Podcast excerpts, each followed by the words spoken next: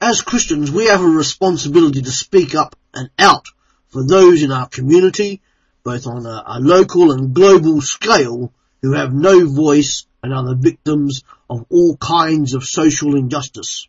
We are to work for social justice and be involved in social action. That's part of our loving of other people radically.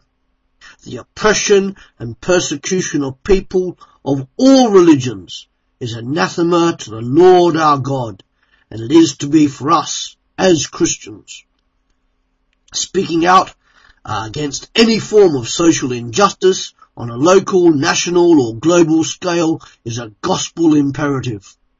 Jesus Christ spoke out against all forms of injustice, and we as his followers must be compelled to do likewise where a minority is maltreated and discriminated against, we should be at the forefront of demanding justice for all.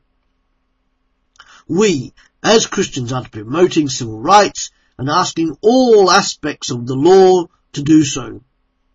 We are to be working to ensure the poorest members of our community, both local and global, are cared for and the oppressed freed.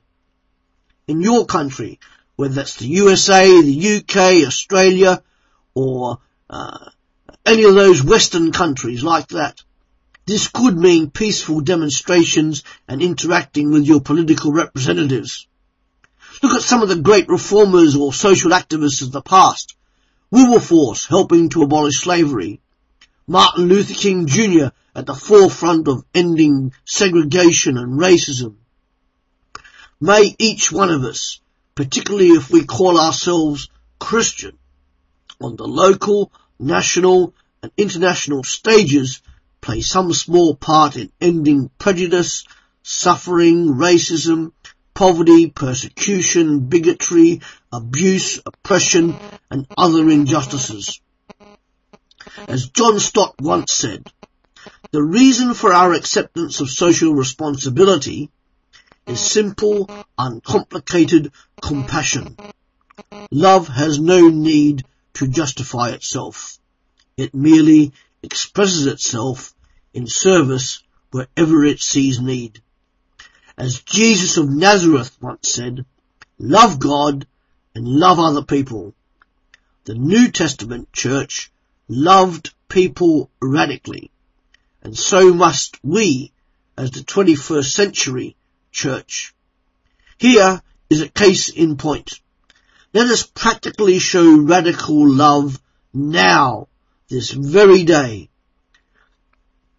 I know a man, Sherif Hassan Abdulwahab Muhammad was going to Cairo to take his new wife to meet his family and comfort them after the death of his father. Sherif is an Egyptian citizen and he is married to Emma, a British citizen. Emma has no criminal record, and neither does Sherif. Sherif is a follower of Jesus Christ, converting from Islam. He was detained on the 9th of November 2010, and there has been no contact from him for at least the last 24 hours since he said he would be in contact. No charges have been brought against him, no questions have been answered. No indication of his location has been given. And the latest news, as of the 28th of November, is that Emma, his wife, has bought a plane ticket for Sherif to return home. If he doesn't use it, it will prove either that the emails they have received have not been from him, or that the authorities have not been keeping their word. Whatever happens, we still need to keep up the pressure. Visit www.releasesherif.com. That's www.releasesherif.com and follow the instructions on how to speak up for this man there are draft letters you can send to those in government uh, positions in the USA, UK and Australia, as well as addresses for the Egyptian embassies and consulates in those countries. Help this Christian brother and let's see him reunited with his family. Let's show radical love and speak out against injustice. Thank you.